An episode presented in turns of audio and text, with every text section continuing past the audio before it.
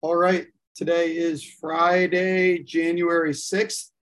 Um, happy January 6th to all who celebrate. I'm just kidding. Um, but it's been a while. Merry Christmas, Happy New Year. We're back. Um, we're just going to hop right into the college football playoff. That is at the forefront of our minds as we spent a number of hours talking about college football this year. And uh, we had two of the best semifinal games probably ever, um, especially when there have been a lot of lackluster semifinal games. So we're going to start with the return of everyone's favorite segment, Never Nervous. And we're going to ask our Ohio State fan who said that Ryan seat could potentially be hot with a loss, a loss, but a very competitive loss as the ball dropped. Colin Parsh, are you nervous about the program? Is Ryan, is Ryan Day nervous about his job? And just instant reactions a week later from national champion or national semifinal game? Uh, yeah, I would say a lot less nervous about the program and Ryan Day's job if I was Ryan Day than I would have been even two weeks ago. Forget after the Michigan game. But I think if you are to be nervous about Ohio State, the nerves would come from recruiting and the NIL stuff, which we saw happen on National Signing Day. A few guys got flipped because they were promised some money at some, specifically some SEC and ACC schools. We lost a running back, a corner. We lost uh, a former silent commit, the number one player in the country at some places, Caleb Downs to Alabama. A, a silent commit, did you say? Yeah, it's like Bijan Robinson was once a silent commit at OSU. It means you don't you don't commit like out in the public, but like you silently commit to the program. You're like, hey, like I want to commit on this date. This date means XYZ to me. But when I do, I'm gonna pick you guys. So like a lot of guys would be like, out? well, you know, all these guys who are really well, you know, these guys who are well connected to the program, all these like writers and whatever they'll come back months later, and if it doesn't work out, they'll be like, "Well, yeah, I remember that guy. He was a smart." Like they'll they'll talk about oh, Bijan. They'll be like, "Remember when he was a silent commit? We all sat on it." And then he pushed his recruitment back, and everyone was like, "Oh shit, what's going to happen now?" And then he ends up committing to Texas. They're like that. So Caleb Downs told Ohio State that if they could get him an NIL deal, especially in real estate, that he would go there, and they couldn't, and they couldn't match the dollars. And then Jalen Wilson went to Georgia. He was a five star. So as far as that goes, I would still be a little nervous about the program, but Ryan Day coaching wise and the health of the program based on like on field product, a lot less nervous than I was a few weeks ago. I mean, CJ Stroud, he'll be gone by next year. So it's not like, but that was the best game he's played. That was like Justin Fields against Clemson esque. I mean, Justin was a little better, obviously, and we got the win, but I think that Georgia team is a lot better than that Clemson team. Um, just lights out. And it was really disappointing because, you know, all we heard in the weeks leading up was like CJ doesn't run. We need him to run this, that. And he breaks that huge run that you think would put us in field goal range. And I mean, if you asked me, I think there was like 40 seconds left, maybe a little less. If we were not going to get another yard and have to kick the 50 yarder, I would have said you were crazy. But that's what happens when a targeting knocks your best receiver, the best receiver in the country, one of the best receivers of all time in college football out of the game. Then it gets reversed, costs you four points. That was definitely a really tough call. Um, I mean, the fact that that he couldn't come back in the game with it because he got concussed, but yet they still didn't get the targeting penalty to get the ball at the two is just two negatives that completely flipped the game and probably cost Ohio State game. But overall, I mean, great effort. Probably one of the best coach games by Ryan Day in his tenure, and one of the best played, at least on the offensive side. Um, I don't know if that was. I felt felt like that was more shoulder to shoulder than like a head. Well, if you launch launching your shoulder into another player's head, you because it doesn't have to be helmet to helmet. That they like someone tweeted out the targeting rule if you launch yourself, even if you use the shoulder and you hit a defenseless guy in the head, it's still targeting. I mean, it's a broken rule. Overall. Yeah, it's a terrible rule. That needs I just fixed. think it sucks. It's it sucks yeah. because it's like he got the concussion, so we lose our best player. So you'd think, Yeah. oh, we get the penalty to score, but it's like, no, you didn't get the penalty either, but he's still concussed. So it's Yeah. like, You how did can't how did he get? concussion Yeah, unless you're how uh, did- unless you're on the Dolphins training staff. Yeah. trot him back out there. Um, but I don't know. You obviously watch more Ohio State than I do. The criticisms of Ryan Day and the play calling. I don't know if any of that has to do with not being with being too conservative late in games or something like that. But the fake punt call that was executed to a T, up eleven, that basically puts the game away up eight. Like you got to think a couple more minutes bleed off the clock. Um, and then Kirby Smart gets the timeout in. And then the There was also play, 12 it's a- men on the field for the yeah, which I, I don't know how they missed that call because that is that I don't know if that's reviewable, but I feel like that should be. I don't think it is. So No, it's not. they almost got away with one. And then if you went to the if you like looked away for a second or you were in a bar, you'd go from they converted a fake punt to holy shit, Georgia, Georgia is down three, down Yeah. score and get the two point conversion, which ended up Mhm. being a huge two point conversion. Yeah. Um, they're right there. They're right on the door. I thought when they lined up for that kick too. I mean, the kicker's been consistent all year from what it sounds like, and just didn't even give give the ball a chance. No, I think Um, what was huge was, was Kirby got the yeah, Kirby got the timeout off when he iced him before he kicked it. I think there has to be some kind of correlation. Whereas if you ice a kicker, but he gets the first kick off, he's like 90% on the second kick. Cause there's been like three bowl games I lost money on this year where a guy made the kick, then missed it, or missed it, then made it, like whatever I didn't need. I think if he got the first kickoff and missed that badly, I think he would have made the second one because it's one of those things where it's like, all right, it's either I made it and I'm like, okay, just got to hit another one like a free throw, or it's like, all right, I missed that one. What did I do wrong? I'm going to go back and fix it. If he missed it that badly after the timeout, you just have to be rattled in your own head. And I don't Yeah, know that's fair. because that one was bad. Um, I know the Eagles, Cody Parkey. I know he got iced and made the first one, and then went back and the double joint captain. But um, that's what it comes down to in these big games. It comes down to one play, one call. Uh, they they had their opportunities, but So I mean, speak, speaking of kickers, Dom, I want to ask you this real quick because I remember the Penn State Ohio State game. Penn State's kicker was fucking terrible. He missed like three one yard field goals and they kept fucking up. Do you remember that like sequence? yeah, Um, So- yeah, just what like I don't know. So like we see a guy like Justin Tucker, and we we get enough. Like Greg Zuerlein's pretty good, the Jets kicker. I don't know who the Eagles kicker is because he really only has to kick extra points. But like, there's enough good kickers in the league.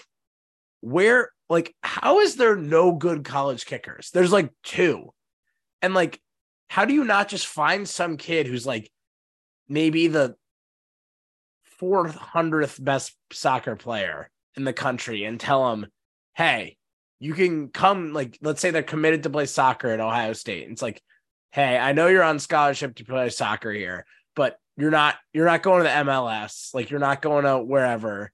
You're not, you're going to be like the last guy on the bench. So, how about you come kick for me?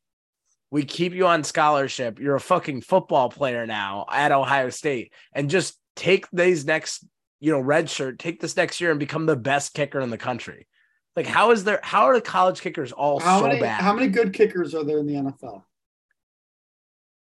like, great. Actually, There's like, like, reliable. Like it's a high number. It's probably what like, like yeah, five, six, like, like really reliable. Like that you like, that if, if my team is playing them, I'm like, okay, this game's over. Like they're lining up. I don't know, like maybe five. Like the That's Bengals why there's no kicker. good. That's why there's not that many good kickers in college. There's not that many in the NFL, and they're all spread That's out true. over. Even if you say there's 15 good kickers, Justin Tucker's older. You got some of these other guys still have jobs that are like almost 40 years old. So it's like maybe like, once a, a year you get a good kicker. when I think of a good kicker in the NFL, I think like 90%. In college, a good kicker is like 60%. Like, I think every kicker in the NFL, damn near at least two thirds, could have made that 50 yard field goal. Like, a 50 yarder in the NFL is not crazy. Yeah. But there's a reason why he's not going to go to the NFL. And those kicks. yeah, still get missed exactly. But like, NFL. where do these NFL kickers come from? I don't know. like the- well, who was the guy that got drafted in like the second round from Florida State? That like oh Guayo, yeah. Well, it yeah. was terrible, but he so was good in like, college. He probably would have yeah. made that. I don't know. It's just wild. It sucks when things come down to a kick. I don't think it was the kicker's fault. Anytime you put a player in that kind of position, I don't think they deserve to be like the reason you lost. You can't. Because, no, you can't. Yeah, you can't. it's a 50 yarder from a kid who's never going to play in the NFL. Mm-hmm.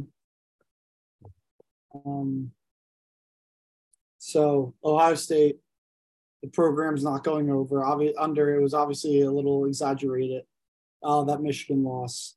Um, but speaking of Michigan, should Michigan be nervous that either Harbaugh is going to leave or that maybe they can't win the big one? Ohio State used to be the big one. Now the big one is the the playoff. Last year they lost. This year going in as eight point favorites, losing by a touchdown.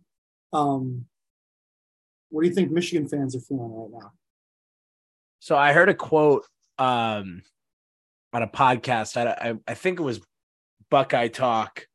Uh, it might have been another Ohio State podcast, but regardless, it was watching those games Saturday. Uh, there was something that's pretty evident.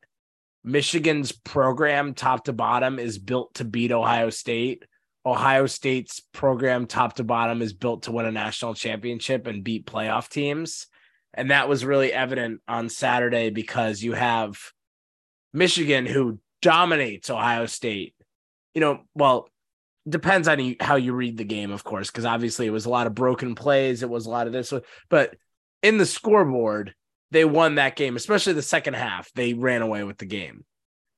And then you watch them against TCU, and I mean, they have constant mistakes. Like they should have won that game. They threw three pick, pick sixes and had three times inside the red zone, inside like the 10 yard line, they didn't score. It's which is inexcusable. So that's a that's 35 points right there that like are should be on the scoreboard or shouldn't be.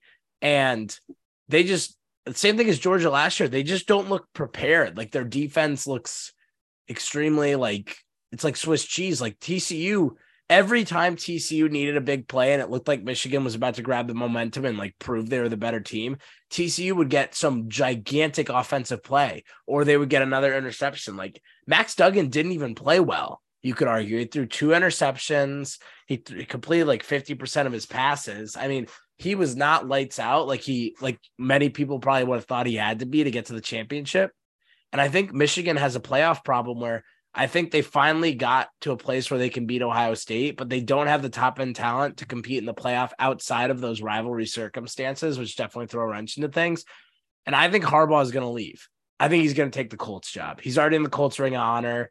He's done like he can leave Michigan right now without a national title, and it becomes like this is the guy who solved the Ohio State issue. This is the guy who got us over the hump, won Big Ten championship, made the playoffs. Like no one can say a bad thing about him because like when he was hired, and you if you said you made the semifinals twice and beat Ohio State twice, everyone would have been happy, even if you said that two years ago. I think it's time for him to get out before people start to. It becomes like a Ryan Day thing where it's the only thing that come becomes asked is did you beat Michigan, win the Big Ten, and win a national championship for a successful year?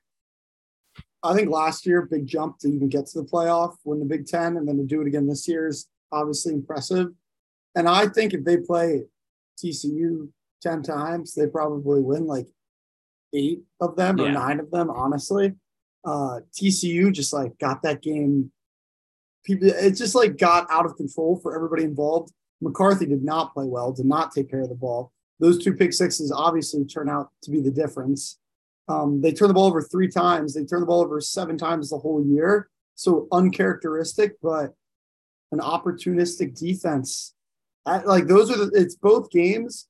A lot of times in the semifinal, we'll see maybe the fourth team like Washington or Michigan State is just in over their head and it's you can afford to make those mistakes if you're the if you're one of the top teams.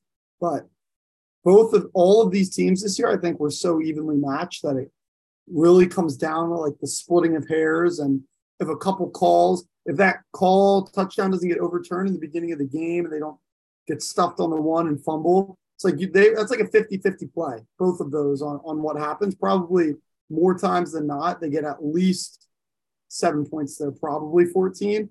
So I really think it's hard to take a judgment from this game saying that like Harbaugh blew it or got or because I think these teams were really like evenly matched the whole and the whole year they were so close. I don't think it's fair to say he's got a playoff problem. Yeah, I But mean, do I think, he it's might leave. Yeah, I think he's going to leave because I think if you just look at the makeup of college football right now and all the extra things you have to deal with outside of just the game planning and everything and dealing with the media, the NFL, it's not an easier job because there's a ton of pressure in the NFL. College, you can usually get a longer tenure. You also get paid a little less. But if you're Jim Harbaugh, it's like he was not necessarily like even like, yes, he came up in the college ranks, but like he made a Super Bowl. Like he lost to his brother in a Super Bowl. Like you have to like think about guys like people like, oh, he hasn't won the big one at Michigan. Like, I don't know if in his eyes that was ever like the goal. Like, I'm sure if it was the goal when he got there, but I think if you asked him if he leaves Michigan and goes wins a Super Bowl, I think he could say, like, yes, I'm content with how my career went. Like, I made, I turned the Michigan program around. I beat Ohio State. I got that team to the playoffs where they probably didn't belong. And then I took the NFL job and I made the Colts or made the Broncos or took whoever didn't have to worry about recruiting because with this NIL and transfer portal stuff, you are constantly recruiting your own roster, and their recruiting classes lately haven't gotten the bump you'd expect from the playoff. Like they have the 19th best recruiting class this year. They're doing a lot of this in the transfer portal, which is like harder to sustain. And a lot of their roster is coming up on next year being their last year. Like JJ McCarthy is going to be a junior, Donovan Edwards is going to be a junior. A lot of their offensive line is leaving. I think he's probably looking at this, and again, this is purely speculation. He's probably looking at this like, do I want to spend the next X amount of years punching upward, trying to get to a place where, and with the 12 team playoff, it's going to be harder for a team like Michigan to win, a team that doesn't recruit on that top level. Because instead of just, okay, you got to beat Ohio State, and then you're pretty much guaranteed in because the rest of the Big Ten is pretty down. So it's like beat Penn State, beat Ohio State, and then you have to win two games to win a national title. Now it's going to become at least win one of those two games as well as beating. So out of USC, um, Penn State, Ohio State, and then there's probably going to be a fourth team. Like I'm sure Wisconsin or Nebraska with their new coaching change will probably come back up. You got to at least beat two of those teams for the opportunity to make the playoff, where you have to win three or four games to win a national championship. I think it's going to be at least three games, right? Because if it's eight teams, then it goes to Yeah, then it goes Yeah. to it'd be it'd be four or three if you have a bye, four if you don't. Yeah. So So I think it'll still they should still be in. I mean, Penn State was right on the cusp and they lost both those games this year. So Michigan, if he stays, like they would make the playoff. Yeah, they're making the playoff, but the hard part is before the hardest part, obviously still gonna win, but the hardest part was getting there. Like if you look at a team like Alabama this year, like Alabama, the hardest part for them was to get to the playoff. You know, like you got to play in the tough SEC. And then once you're there, you got to beat one probably team that's usually undermatched. And then you got to win a big game against either Clemson, Ohio State, Georgia.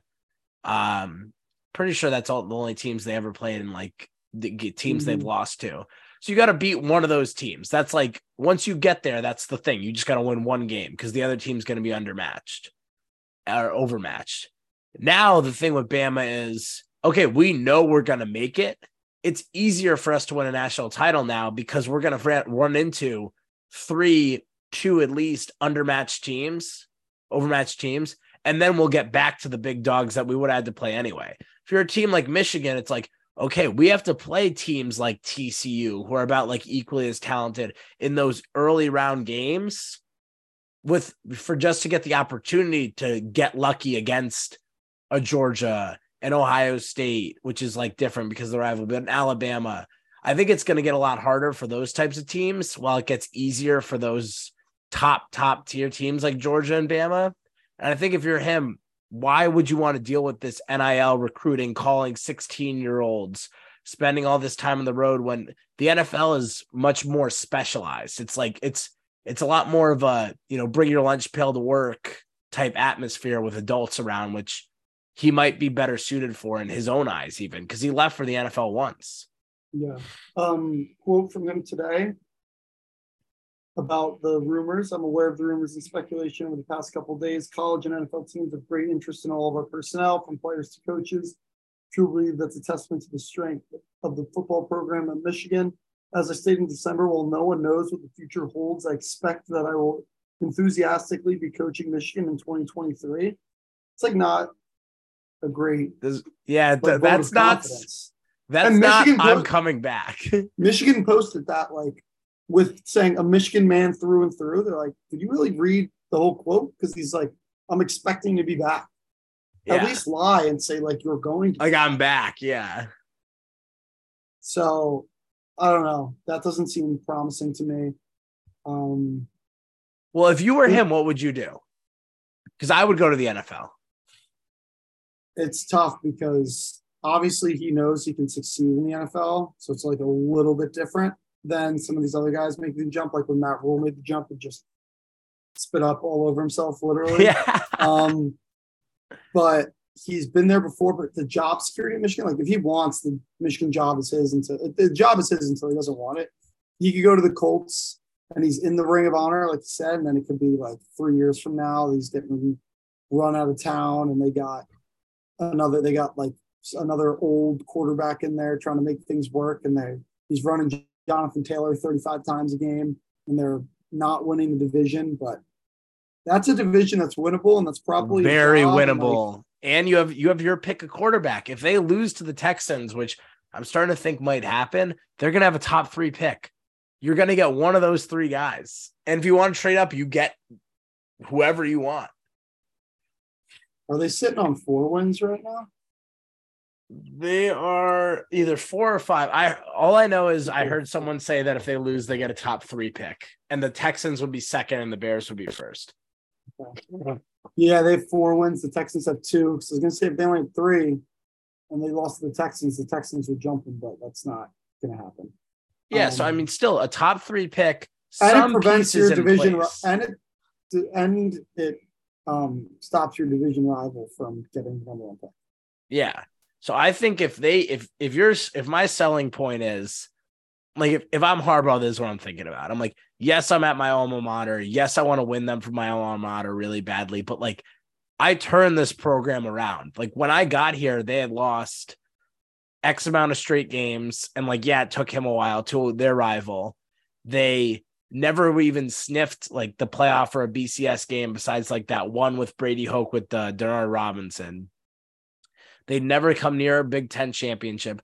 I won back to back Big Ten championships. I beat Ohio State twice, including once in Columbus. I made the playoff two times. I got your program in the right direction. I'm going to go to the team that is in the worst division in the NFL that has the number 3 pick in the draft. Let's say they let's say they lose this weekend.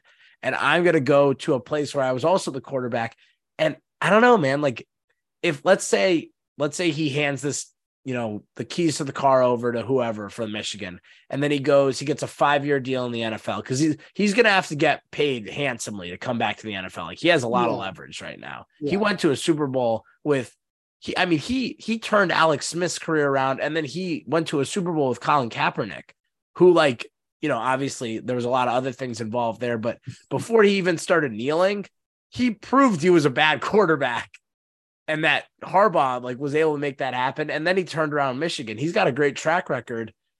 I think he could go to a lot of GMs and be like, hey, give me five or six year contract, give me X amount of millions. And in five or six years, if it doesn't work out and Michigan doesn't work out either, he could always go back there. Yeah. And look at the standings. Uh, the only team that would could jump them if they win, they'll fall behind the um, Cardinals, who probably who aren't taking a quarterback, uh, the Broncos, who are not taking a quarterback, and the Rams, who are not going to take a quarterback. So they'll still someone the Rams pick is the up. Lions. So I don't think the Lions take a quarterback either. Yeah, I don't think get more into that as the draft gets closer. Um, so this worst division in football, five years from now, could we be talking about a division with Trevor Lawrence, Will Levis, and Bryce Young? Could this potentially become the best division in football? Yeah, so I mean, I think if you're looking at or right now, or like, does if Harbaugh goes to the Colts, Bryce Young goes to the Texans, let's say, and he has his pick at five, and he picks CJ Stroud. Talk about a little storyline, a little Michigan. Yeah.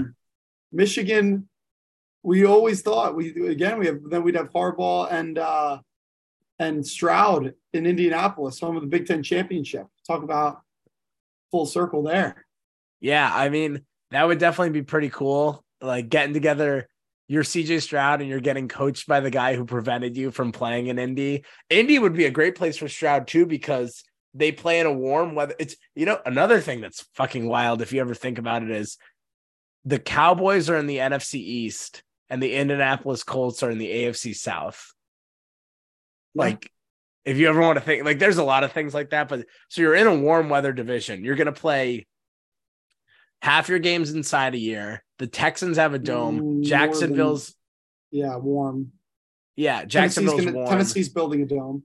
and they're building a dome in Tennessee. If you saw how CJ played indoors, I don't know how big of a factor that is, but definitely had his best game of his career indoors. So The I playoffs mean- are typically outside though, so yeah, I mean, if you win enough games, they're at your place. that's true. And the Super Bowl is never in cold weather. That's also true. So um, I think that would definitely be interesting. I personally, I mean, see, you have to like take some things out of it. Like, obviously, if I was a football coach and I could win Ohio State a national title, I'd want to do everything I could. But sometimes you have to be a professional. Like, the writing's on the wall. I mean, it's pretty clear that he would have to get Michigan up a couple octaves in the recruiting rankings to actually get them to be able to compete for four quarters in a playoff game. Um, with the likes of like a Georgia, because mind you, like they lost to TCU.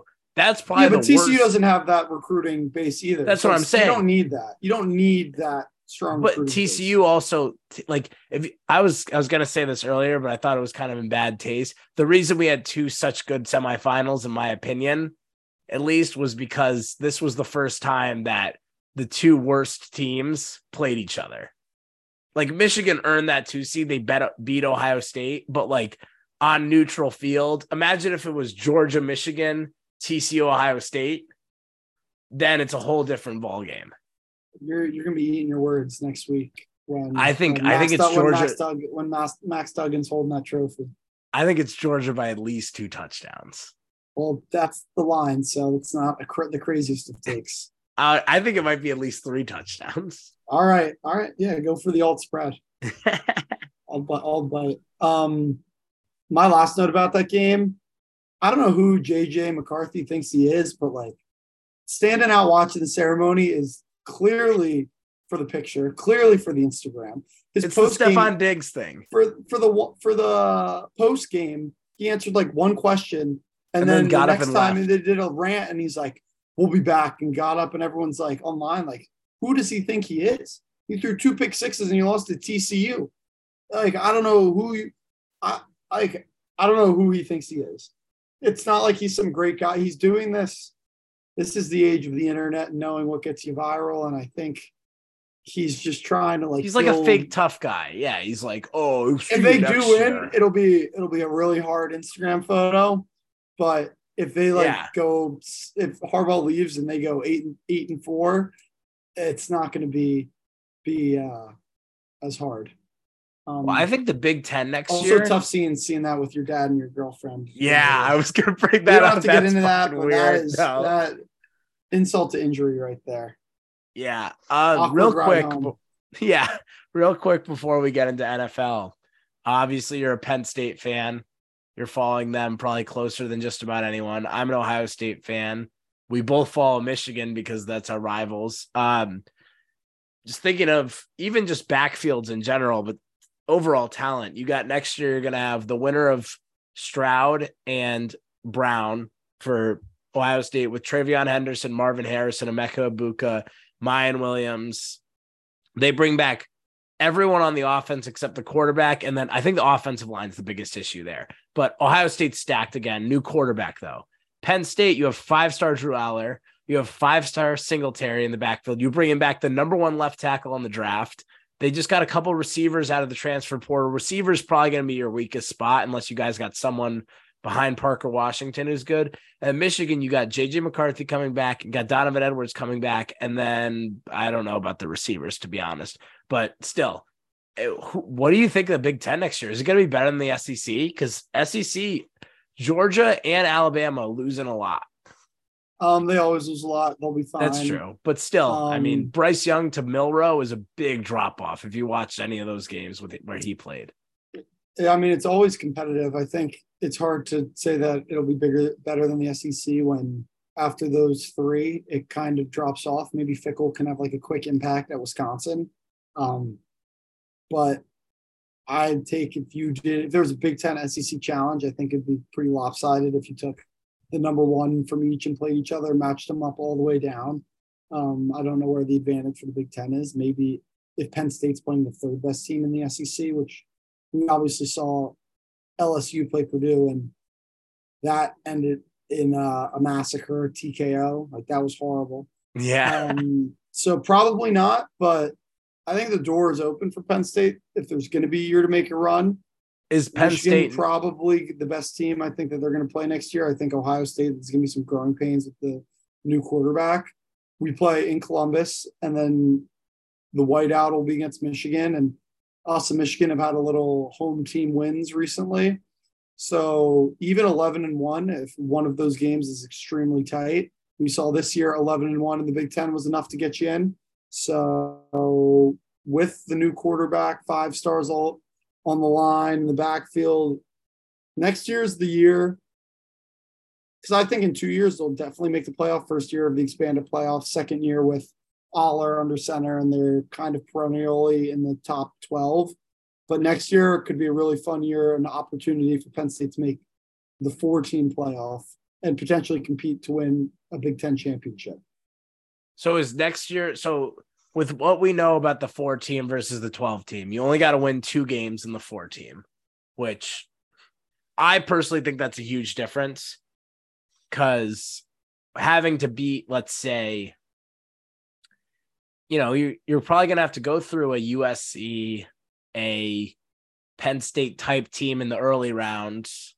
Then you face another one of those. Then you're going to have to play a Georgia and Alabama type knowing what we know about the fewer playoff games, do you think next year is the year for Penn State, kind of like a year early while you still have some of the veterans and like the offensive line coming back? Or do you think it's going to be Allar and Singletary's third year?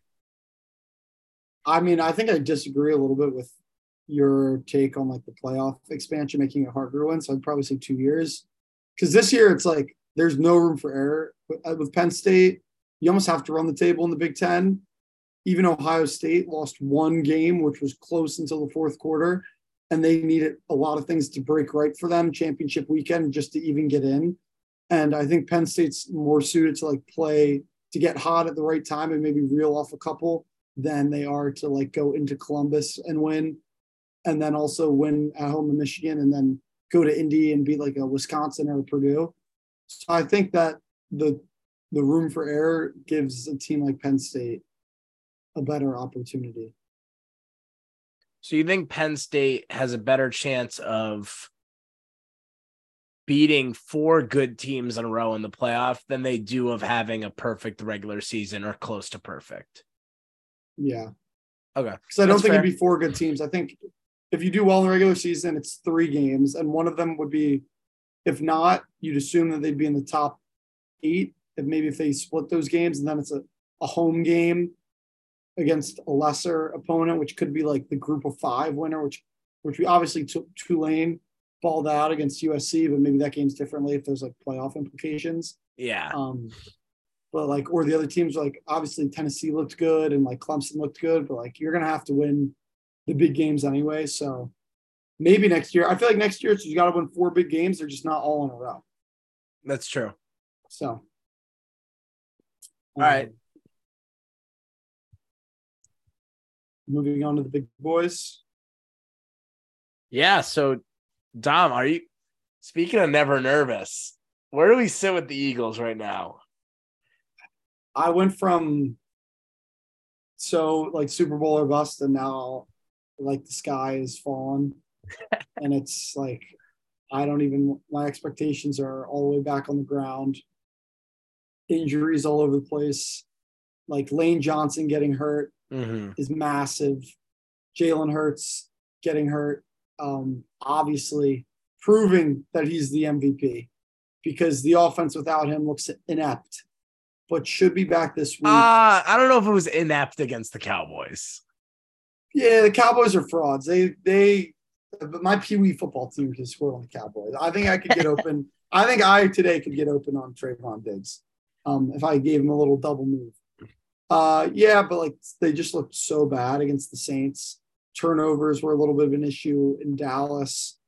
Uh, yeah, I'm definitely nervous because if they lose to the Giants, the season will be over. They will be the five seed. They will not win three road playoff games. They can win two home playoff games. They cannot.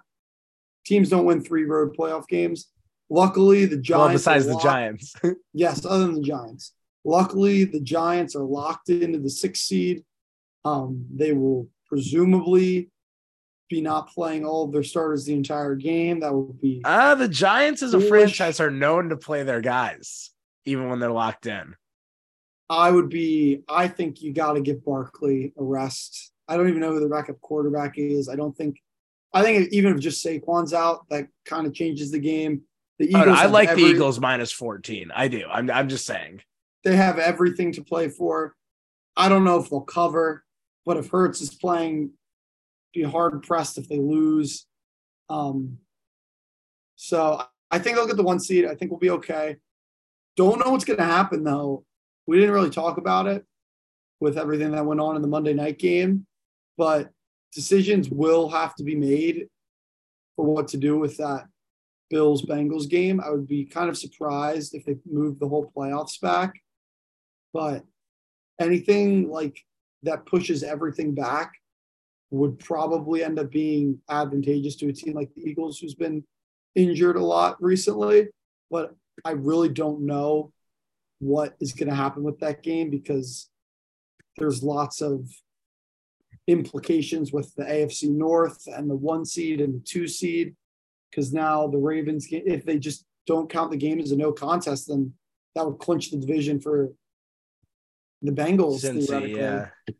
So which so, that almost would like if the Ravens they know they're out, then like I don't know what's going we don't really know what's gonna happen there, and it's like not worth the time to speculate about how they're gonna do it because I'm sure they'll make a decision soon and we can talk about it then. Um, but yeah, I'm nervous about the Eagles. I don't know. I mean, once you get to playoffs, you're nervous anyway. So I'm hoping that they can win and get the bye. And then I'll be feeling good again. I just need to see Jalen Hurts out there moving, throwing the ball, and, and doing well. And if I see that, I will be not as nervous. But once you get to the playoffs, like any given Sunday. Yeah, so I think this is like a broader conversation, and uh, I'm, we're obviously going to hit on the Jets in a little bit with the sky falling there, but I think the NFL is like a, a larger conversation about expectations. I think college football is one of those rare sports where you kind of set your expectations at the beginning of the season Whereas like every year Ohio State, it's like, okay, you have to beat Michigan, you have to make the playoff, and you have to win the Big Ten. And then depending on your team, it's national championship or bust. Like very rarely do you get halfway through a season and you're like, I just want to win the Rose Bowl. If you're an Ohio State fan, if you're a Penn State fan, it's a little different because obviously, if Penn State ran the table, you made the playoffs and you lost first round as the one seed, I'd imagine you'd be upset still, but you'd still look back at it as be a good season. I think college football is very much like your program exists within its own expectations and you you know you are content or not content within that. I don't know how you yeah. feel about that. No, yeah, that I makes think, a lot of sense. I think it's like yeah, a like rare year where a team like TCU now it's like all right, like we can have we can win a national championship. They were like hoping to compete in the Big Twelve. Yeah, I mean, even TCU, like if they lose, if they lose by three touchdowns on Monday night, it's still a, a super successful year. Yeah, for sure. And like same thing with Michigan, like they lost, but that's still an awesome season for Michigan. They made the playoff, they followed it up, proved last year wasn't a fluke. And I mean, Penn State, they won the Rose Bowl. I think if I told you at the beginning of the year Penn State would have two losses to playoff teams and they win the Rose Bowl, you'd be pretty content. Like yeah. I think the NFL, you manage expectations as things go along. Like the Jets this year won they're I mean, if they lose, they'll have won seven games. If you told me at the beginning of the season, seven games when the total was set five and a half, and that we'd have the offensive and defensive rookie of the year, I'd be extremely content. The issue is as the season moves along, you know, you start the year five and two, six and three, beat the Bills. Zach Wilson ends up getting benched. We find out he's not the guy. You end the year on, if they lose tomorrow, a six game losing streak, I think it'll be mm-hmm. six. Yeah. So it's like, okay, like, yeah, that's that's a change in management expectations. I think I told you at the beginning of the year the Eagles were going to win. What are they going to win? 13 games? 14 games. 14. 14. Games. Yeah. 13, 13 games minimum, probably 14 games because they're double digit, they're two touchdown favorites. I'd imagine they'll win at the least. Um, Jalen Hurts looks like the guy. Like it doesn't look like get, going into the year, people forget like that was a big question. Is like Jalen Hurts gonna be someone you upgrade on, even though you made we'll, the playoffs? we'll him. check the tape, but I think I had a bet about him winning either MVP or Super Bowl MVP, and like, I think it was Super Bowl MVP, which like not yeah, that one's not dead. MVP MVP's dead. It almost it's not incredibly far fetched to say that the quarterback of the number one seed could win the MVP. Exactly. So, no, people so, saying if there's going to be a clip out there, if you're saying you thought that Jalen Hurts would be here when we have the Super Bowl media week, you're crazy. I'll be able to pull up our podcast and say me, me, bitch. I said this from the jump.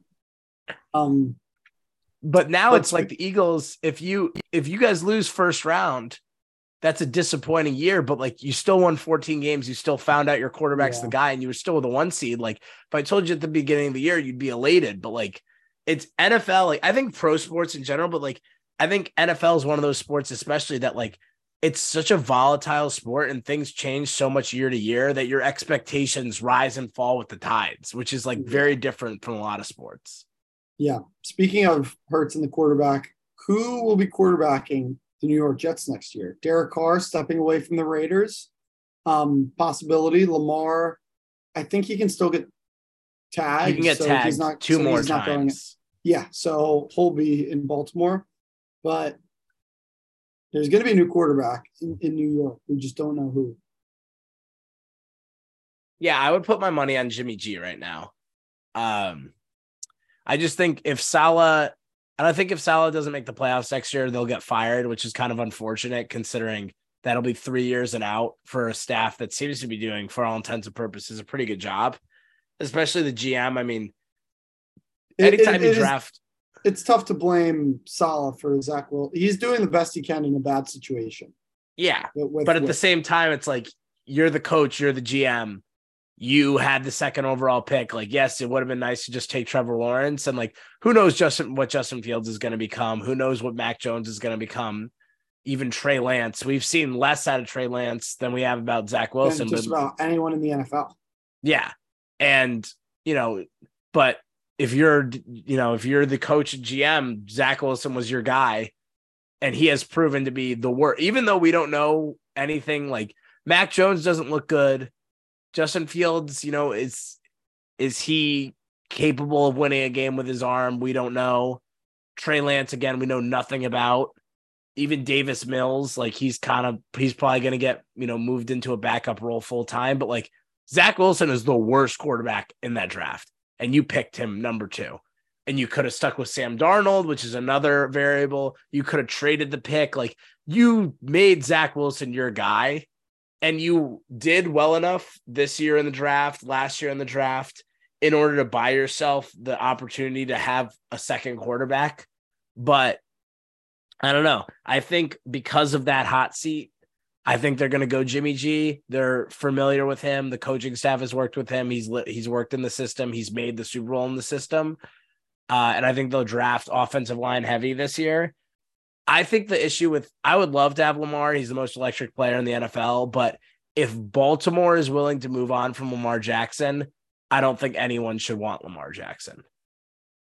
Or at least to invest heavily in him because Baltimore is one of the smartest franchises in the league and they've had to like cater their entire roster to the fact that this guy misses at least 4 games a year. Yeah, that's that's fair. And he's gonna get someone's gonna if Baltimore doesn't pay him, he's gonna get paid somewhere. And you got to so. trade for him too. That's like a it's like a Watson Wilson thing where it's like, here's our next two to three first round picks and two hundred fifty million dollars. And if he sucks or if he's hurt, like those two guys seem to be, you're stuck for at least four years. Yeah, but if he seems like he's not going to sign with Baltimore long term, that could make his trade value go down. So yeah, that's true. But yeah, I think if I had to put money on it, my number one bet would be Jimmy Garoppolo. Number two, I'd say Derek Carr, and then number three, I could see them going for a guy like Ryan Tannehill and just trying to figure it out for a year. Maybe you throw Zach Wilson on the bench and you're like, hey, we're still not going to give up on you, but we're going to give you a year of figure out what the fuck you do, Chunky. And then it's like, okay, maybe we give you a shot. But I mean, if they, let's say they lose and they get like the 10th pick, if a quarterback's there, do you take one? I don't think you I'm can, sure, but probably not. Yeah, I mean, if it's like CJ Stroud, because a lot of people thought Stroud was going to fall before that game. If it's a guy like Stroud, let's say he falls, I would take a guy like him just because there is a foundation there. But I don't think you could take another project. Like I don't think you could take a, Will Levis or Richardson from Florida after what happened with Zach and what happened with Darnold. Yeah, I would agree with that. Even though Levis will probably go higher than. I think he might go one. Stroud. Just crazy because he just like appeared on draft boards and then honestly did not light up the world this year and just didn't move off draft boards. But we'll see. Yeah. People think he's going to be Josh Allen. Um, maybe he will be. We don't know. Yeah, he's got all the tools and he has two years in that Rams pro style offense. So I think there's definitely selling points. I mean, he he's known to be a kid who can pretty much convince anyone to run through a brick wall, which yeah. is obviously one of those things that these types of people in those positions look for. So it'll be really interesting to see because on one hand you have like Will Levis, the prototypical like if if someone was going to play a quarterback in like a you know a movie, he's your guy.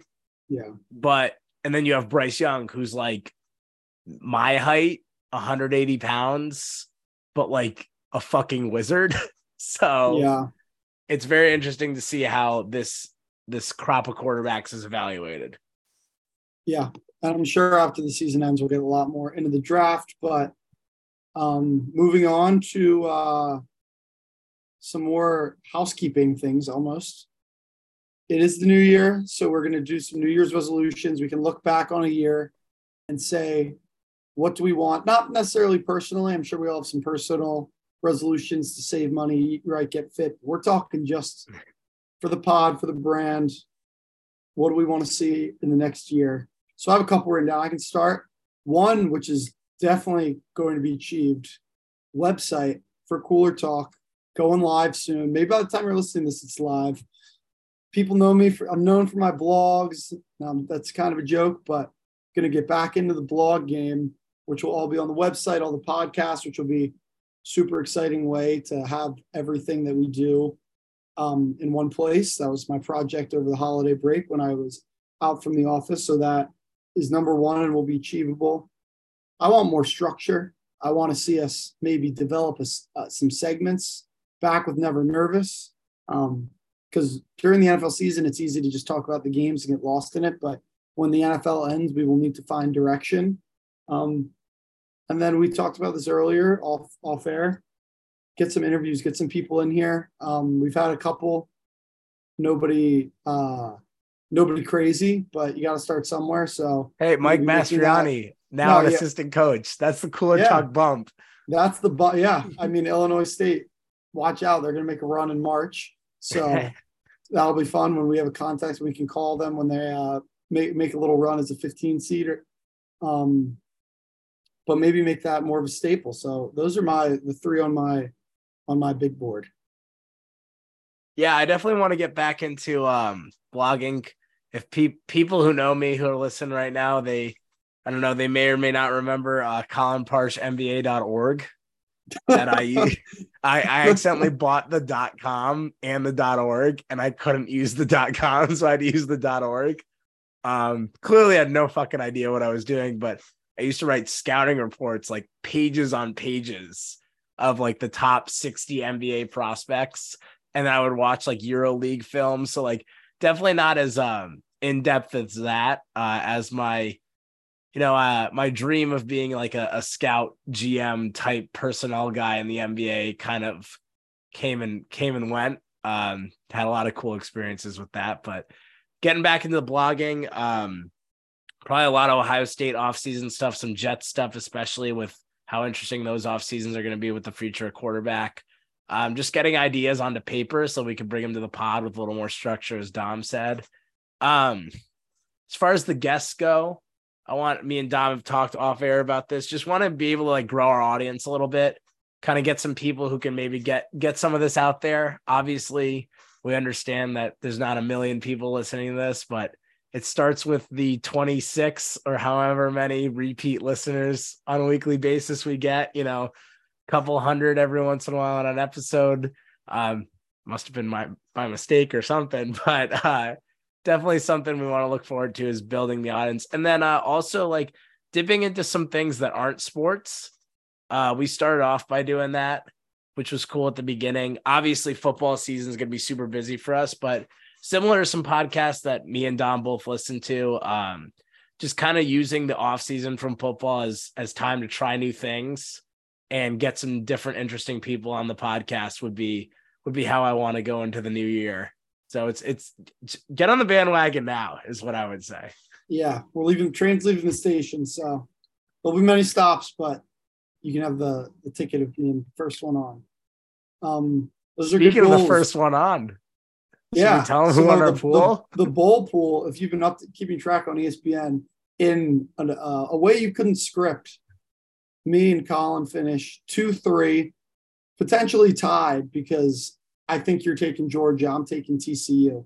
Yes. So we would end up end up tied if TCU covers. But first place will be the first guest, Aaron Christ. Um, he gets uh, mentioned on this podcast more than just about anybody. So, congratulations. We've reached out. He's debating what he wants to speak about. He'll be back on the first repeat guest. Um, but yeah, an astonishing like 26 and and 15 against the spread, finishing three and nine. He came out of the gate like 20, like 21 and seven, maybe. So uh hopefully he was betting all those games, get get hot at the right time. Yeah. Bowl, bowl pool champion uh, we'll be on to talk about the bowls and whatever whatever he wants. So that'll be moving in the direction of trying new things because I think we're going to try talk about something maybe not sport related that, that Aaron can teach us something about maybe. Uh, um, I also want to give a quick shout out. Um, my girlfriend's mom came in fourth. She loves sports, but she like admittedly had like really no clue, I guess, about like spreads and stuff, or at least not enough of a clue that she like was shocked when she came in fourth and she beat her husband by nine picks, which is pretty wow. hilarious because she uh he listened, so he had his family do it. I, am really glad I finished above all of them. That would have been really tough to, to deal with with the amount yeah. of time I spent and, and on fourth gambling. is really like second. Yeah, exactly. me and you being two and three. Um so so we're running a little long here, and I know we got to get off. So we'll do this last part quickly. Um, the seven seed in the NFL playoff, uh, safe to say, seven might be too many teams. Um, we're going to get a couple stinker playoff games that are going to be blowouts. I think six is the perfect number. The Giants, the year they had deserved to be in. Um, if the Seahawks get in, I'm going to watch and I'm not going to like it. But we have an interesting story that I just want to bring up quickly that I saw someone talk about deep in the message boards and the Twitter threads. Um, could be activated off IR this week. Matt Stafford for the Rams. Rams playing Seattle. Maybe they shut him down for the year, but maybe Matt Stafford comes back, tries to repay the city of Detroit by beating by... Seattle and opening the door for an epic Sunday night showdown in Lambeau Field. Packers win in their end. Seahawks need a win and a Lions win, and the Lions need a win and a Seahawks loss. NFC, real quick. Who who are you taking to, to get that seven seed in the NFC? I think it's going to be the Packers, and I would not want to see them in the playoffs. Mm-hmm. I think the Packers. I have, as someone who placed a Super Bowl future on them, I really hope they win. So that Super Bowl future being back alive would be an incredible turn of events. Um, I'll go out on a limb. I'll pick Detroit. I think things are going to break their way. They're going to get the win in Lambeau Sunday night. The Rams are going to get things done early. Be a great story. Um, all time season there. So that's what I'm rooting for. So that's what I'm going to pick. Then in the AFC, We might get Another eight in the couple- AFC. Are you seeing this?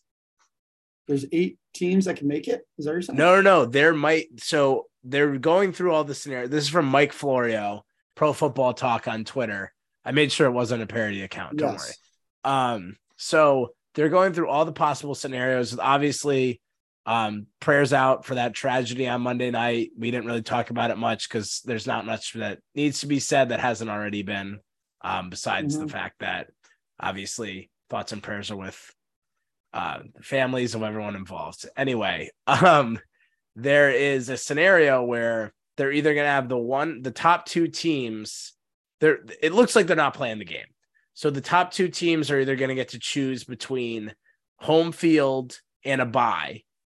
So essentially, once you get the bye, you go to being the two seed if they were to play each other. Or they would have it so any matchup between Cincy, um, the the Bills and the Chiefs, any of those combinations would be played on a neutral field if we got there. Or there might they might be adding an eighth playoff team. So that way no one gets a bye. And everyone has home field at least for one round. That would be crazy. So then if you bring Would in they the, do that in the NFC too? I haven't read I haven't had enough time to read up This on it. seems enough. like tinfoil hat. I well, it's no, it's win- being like reported. It's on Twitter, like actually being reported by like reputable sources that it's an option out there.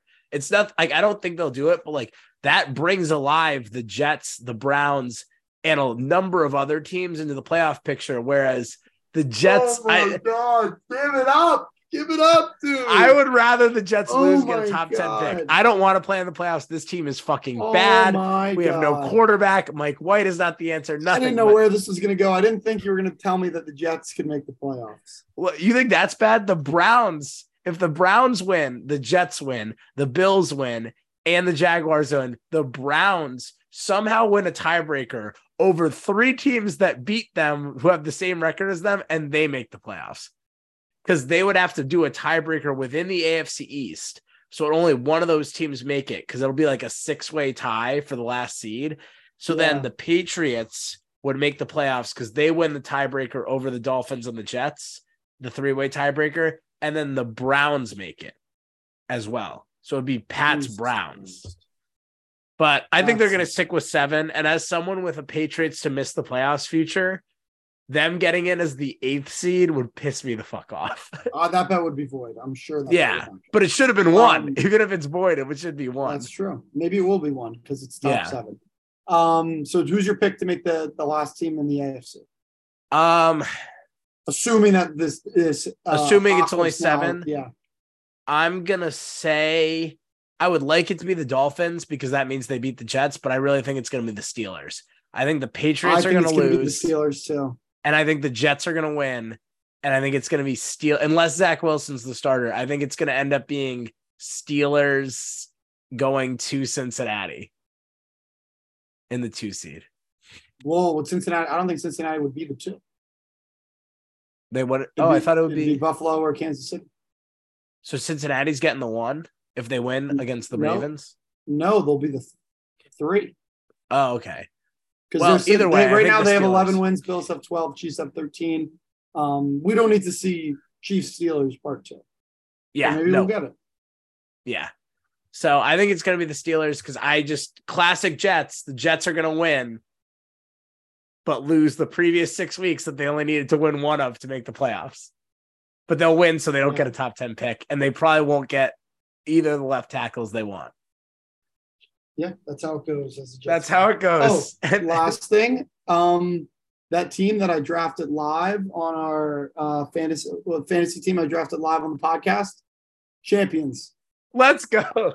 So uh, we freaked out. It was like maybe it was a draft all over the place. Took Herbert, took Ekeler, took Mike Williams all in the first four rounds, and then double tight end with Kelce and Kittle all year.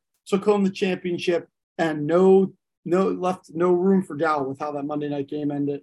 Um, he had Evan McPherson left, and I was up by 31, so would have taken about six 50 yard field goals to Yeah. make it compet to even just be a one point game.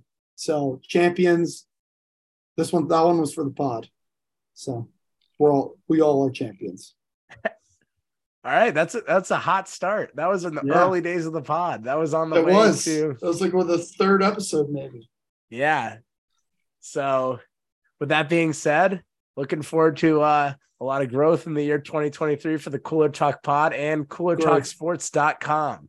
Yes. So just, Not just remember org. to that will yes, not dot org. If we need dot org, that means dot com didn't work.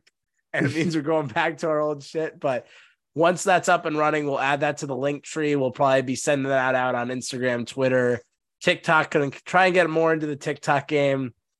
Uh similar to how we were at the beginning.